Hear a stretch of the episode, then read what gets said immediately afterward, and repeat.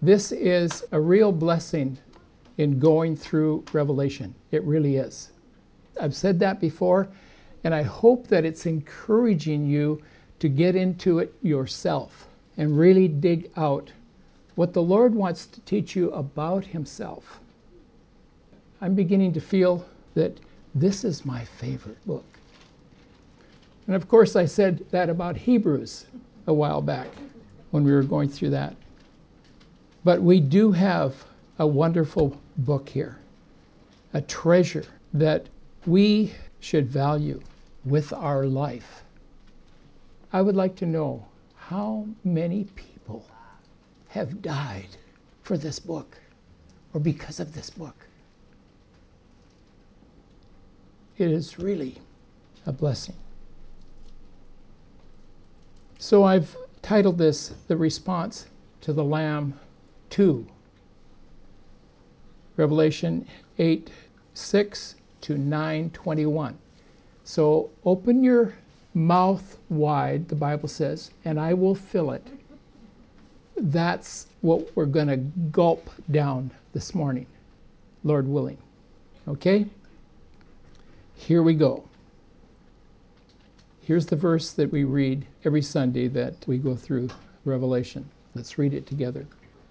Blessed is he who reads, and those who hear the words of the prophecy, and heed the things which are written in it, for the time is near. Today, I think we'll begin to see that the horrifying things that Revelation is talking about are actually to highlight, to spotlight, and to put in front of us an understanding that we have a life of eternal life. But we, as believers in Jesus Christ, have a hope and a future in front of us, regardless of what happens in this world. That's what this message is about. And it's our response in receiving that word and understanding of what our position is as believers in a world that is flying apart. So listen carefully to what we're saying and then go back home and dig through it again yourself and put yourself in that place of this set of verses and chapters. We're not going to read through all of this passage like I normally do. But I, I, wanted to back up a little bit to chapter 7 and verse 17. We've mentioned this a couple times before, but I think we need to remind ourselves because we need to go forward with that mindset, with that expectation, with that inspiration the strength. It's like putting on a pair of glasses. You'll be able to look at the situation much differently if you put your glasses on and see what God has for us who believe in the Lamb. For the Lamb in the center of the throne will be their shepherd and will guide them to springs of water of life and God will wipe away every tear from their eyes. I think that there's going to be a lot of tears in our eyes of joy, and that's what mine are. The Lamb in the center of the throne will be their shepherd. Let's read this together. I'd like us to memorize it. For the Lamb in the center of the throne will be their shepherd and will guide them to springs of water of life, and God will wipe away every tear from their eyes. Let's not forget this. Our response to the Lamb. That's what this book of Revelation is telling us. It's not about a scary book. You've got to have the reason for putting our trust and our response in the Lamb. It's kind of like a very beautiful picture of some landscape or of a waterfall a horse running. Just think of anything. But around it is a frame. Whoever goes to a gallery, an art gallery, and looks at the frame, tell me this. In the picture in Revelation, let's think of it as a picture. What's the first thing that you see in the picture, or what is attractive to you in Revelation? If you think of it as a picture,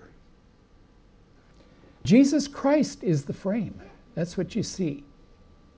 And he sets off the picture that is contained there. Because in the picture, that's where the action is. That's what kind of grabs you, and either you say, Ooh, that's ugly, Ooh, that's a scary picture. Or, oh, I love the tone of that. But it is Jesus Christ. And most pictures are framed in what? Plastic? Wood. I'm wondering, have you ever thought that that's the book of Revelation? And that's what it's about. It's about the Lamb who was sacrificed and who makes all of this to make sense. Without the Lamb, this book is really just a bunch of stuff happening. But what is the meaning of it? Where is it going? What is the purpose of it? It has to be that it's got meaning. Otherwise, did I tell you this a few weeks a few weeks ago? I think I did. That Martin Luther Martin Luther said Revelation should not be in the Bible. And a couple other books he said should not be there. I mean, I respect Lutherans. I respect what Martin Luther did for the church in setting us free from the bondage of human works to try to get your salvation. I'm for that. But, you know, like me, Martin Luther is flawed. And so I have to disagree with Martin Luther that Revelation is there and has to be there in our Bibles. And we need to read it that way. Okay, I'm finished with my introduction. I'm asking the questions, two questions. What is judgment? And what is repentance? Those are two words that are not very popular among Christians, particularly in our day and age. In John 17, 1 to 5, it says, Jesus spoke these things, and lifting up his eyes to heaven, he said, Father, the hour has come. Glorify your Son, that the Son may glorify you, even as you gave him authority over all flesh, that all whom you have given him, he may give eternal life. What is judgment? In Revelation 8 6 to 921, and I said we're not going to read that thoroughly because it's a, a long section, but I do want to pick out some verses here so that we get a context, just in case there's someone here that hasn't read this before. When the Lamb broke the seventh seal, there was a silence in heaven for about half an hour. We talked about that last week. And that silence was so quiet, so long. It says half an hour, 30 minutes. You could hear a pin drop, an absolute silence. Let's jump down to then, we're talking about trumpets. What a contrast. There was absolute silence in heaven. Not any papers rattling or little baby crying or enjoying her mom. But there was absolute silence. But the next seven heralds or announcements of what is happening in heaven were trumpets. They're kind of a noisy instrument. Can you play a trumpet just as soft as what a violin can play? No. A trumpet is made to make loud noise. That's the part they have in an orchestra. And so the trumpets in Revelation, there's seven of them, are important because they are declaring news. In England, I think it is, the United States also happened that when, they, well, they didn't have newspapers back in the olden days, so they had town criers. But oftentimes they had someone with a horn to get the attention of the villagers that something had happened or was going to happen and they had to get the news out. And so they blasted on the trumpet. That is also true in war. Trumpets were used in war to announce an attack. You remember the famous story of Gideon, and they blew their horns in the middle of the night, and they broke the jars which had a flame in them, and they attacked the enemy and overtook them by surprise by this loud shout, and these people were overcome by the noise. Judgment on the earth is, is something that these seven signs or trumpets are about. It's to announce that God is going to do something or allow something to happen that will bring astonishment. It'll bring us to a place of being able to understand why, why, why do we have people being killed and the blood being mixed together? Why is Revelation so gory? Because our lives are gory. Our lives are in disorder. And what has happened is that judgment is on the earth. And where did it come from? Why is the earth with earthquakes, with famine, with locusts, with terror? Why? Why can't we just have peace on earth? Why can't we just, all of us agree together? No wars. Why? Judgment is on the earth because of what? Sin. Because of sin. God doesn't hate the world or even the earth. God is not condemning the earth. Well, you'll say, well, yeah, he did. In Genesis, God looked at the people of the world and saw that they were continually evil. And he told a man, Noah, I'm going to destroy everyone. But take your family and build a boat because I see that you are a, a righteous man. And he saved that family. But he destroyed the world. God, who made the world, destroyed what he had initially started out to make it a beautiful place. Why? Because of our sin. But did the flood get rid of sin? No, it didn't. That wasn't enough. In fact, how many years from the flood to the Tower of Babel? It was not very long. And God dispersed them, the people in the earth. And so we are the ones that are propagating and promoting sin and judgment on the earth. And with the first trumpet, there was hail and fire mixed with blood.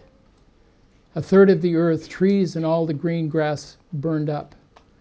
And the second trumpet, like a great mountain of fire, a third of the sea died and a third of the ships were destroyed. In the third trumpet, a great star fell from heaven named Wormwood, which actually means uh, bitter poison. Actually, it's used in medicine, but it can kill you if you eat it in a concentrated form. The fourth trumpet. A third of the sun, the moon, and stars were darkened during the day and even at night. Then there was three woes given. Those woes are intertwined with the trumpets. And so the fifth trumpet then sounds, and there's judgment on the ungodly, is the first woe.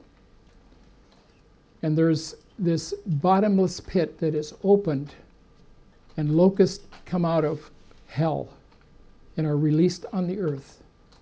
And these locusts are not normal, they're like scorpions having power, but not the ability to kill. The sixth trumpet is the second woe. And in that one, there were four horns of the golden altar, and four angels were released to kill a third of mankind. That's what the trumpets are about about judgment because of our sin. How can we get rid of this? Does it take the United Nations to come together and everybody just say, let's have peace now? We've had the United Nations for how many years now? And there's diminishing peace. In fact, we're getting so mixed up we don't know what peace really means. Jesus referred to Satan as a fallen star or an angel. When the disciples were able to command authority over the demons, the 70 disciples of Jesus came back rejoicing and say, Lord, even the demons are subject to us in your name. Jesus replied in verse 18, I was watching Satan fall from heaven like lightning.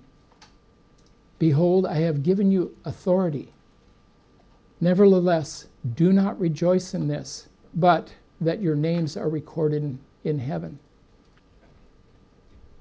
Jesus was talking about this one scene of the fifth trumpet in the first woe, the bottomless pit being opened. Who opened the bottomless pit? It says the key was given to this fallen angel to open the bottomless pit. I think it was Satan there was a discussion and a, and a question about that, but I think it was Satan for a while. And I don't know when that happens in the time scale. But he has destruction in mind, but he doesn't have authority to kill. Men kill, Satan does not.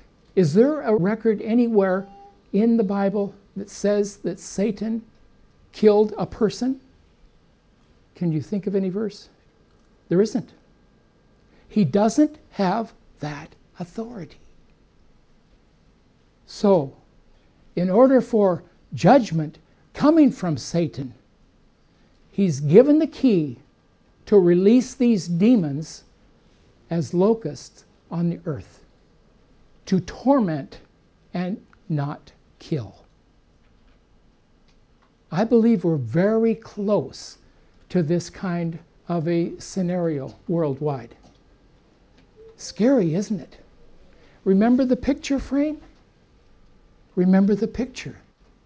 The picture that John sees in heaven is not a pretty picture of these locusts and their faces like men and their long hair and they have tails that sting, but they can't kill on their own authority. And the sixth trumpet is the second woe. From the horns of the altar of the golden altar, there come requests. I'll read this. Then the sixth angel sounded, and I heard a voice from the four horns of the golden altar, which is before God. And one saying to the sixth angel who had the trumpet, Release the four angels who are bound at the great river Euphrates. And the four angels who had been prepared for the hour, day, month, and year were released so that they would kill a third of mankind. God is the one who allows this to happen. Why? Because of their sin. Because of our sin of rebellion. And great judgment is coming on the earth because of that. But our second point here kind of turns a bit towards something that we can begin to relate to. There's another part in this picture that we need to grasp and see, and that is what is repentance? And in the same sixth angel sequence, or the sixth trumpet, we see that there is something happening, and let's look at a psalm. It'll give us some idea of what repentance is really about. Oh, that the world would repent. Oh, that your older brother or sister or your mom and dad would repent and come to Jesus. Oh, that the world would be changed. But they can't be changed just by being good. There has to be repentance. And so Psalm 101, 1 to 3 says, I will sing of the loving kindness and justice. To you, O Lord, I will sing praises. I will give heed to the blameless way. When will you come to me? I will walk within my house in the integrity of my heart. I will set no worthless thing before my eyes. I hate the work of those who fall away. Think on Psalm 101. It's a psalm of repentance, of coming to the Lord and realizing what condition we are. All of us need to repent. We need to have a heart of repentance. That's what makes us Christians is repentance, turning from our own sin and turning to Him who would wash us clean. And that's why he starts out with, I will sing of loving kindness and justice to you, O Lord. I will sing praises. It's his loving kindness, his faithfulness that draws us to him. I hate the work of those who fall away. It shall not fasten its grip on me. He nails it repentance is what we need in order to be free from the judgment of God. That goes from a very tiny thing of stealing a cookie to killing someone. God can forgive if there's a repentance. There's many stories of prisoners who have come to Christ, who have done heinous acts and God has been able to forgive them because of repentance. They've turned to the life giver, the Lamb, turning from idolatry and then turning from ungodliness.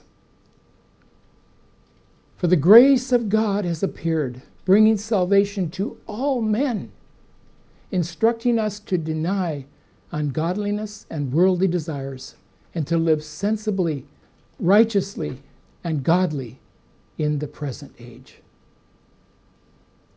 That's the instruction of Titus.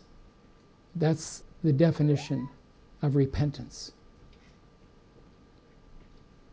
Looking for the blessed hope and the appearing of the glory of our God and Savior Jesus Christ, who gave himself for us to redeem us from every lawless deed and to purify for himself a people for his own possession, zealous for good works. The picture is that of a world that is full of sin, so much so that the Holy God, our Lord Jesus Christ, Father God, and the Holy Spirit can barely, barely hang on for Judgment Day. But what they're looking for, what God is looking for, is for us to turn, to turn our hearts toward Him. And that's how the inside picture can change. But the frame on the outside does not. And so we can swap out that picture and put in a picture that speaks of forgiveness. We can walk in that joy and that understanding that the, when Jesus said, It is finished, when it is finished, it's all paid for.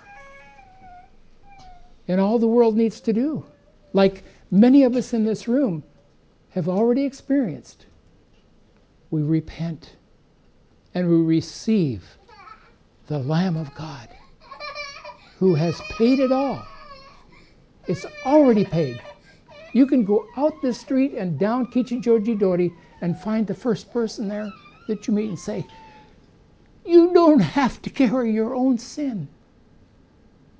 You don't have to work anymore with that guilty feeling, that insufficient feeling. And, Christian, you don't need to be under condemnation yourselves. The quickest solution for condemnation is repentance and just coming to Jesus and saying, I have been looking too much to myself to make myself beautiful, perfect, achieved. Jesus, I come to you. You're the only one that can perfect.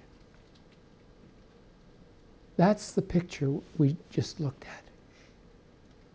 And it's the cross, that wooden frame. Do you get the picture? Do you understand? Bless the Lord. We're free. Let's pray. Father, we, we rejoice in what you have done to redeem us, to bring us back as lost sheep, and no power on our own to change.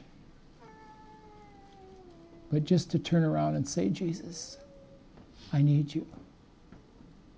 I need you right now. Thank you for your open ear to a repentant heart. And we pray that this week, as we go, that we would go in the strength of knowing that the judgment that is coming on the world doesn't have to be. And may we be prompted to apply that to our own hearts first, and then to share it with others this week that you are the Redeemer. You are the one who has set us free from our sins and the guilt and the burden of our sin. We rejoice in you. We thank you for your blessing. We thank you for your redemption, your salvation. Lamb of God, we give thanks. And all God's people said, Amen.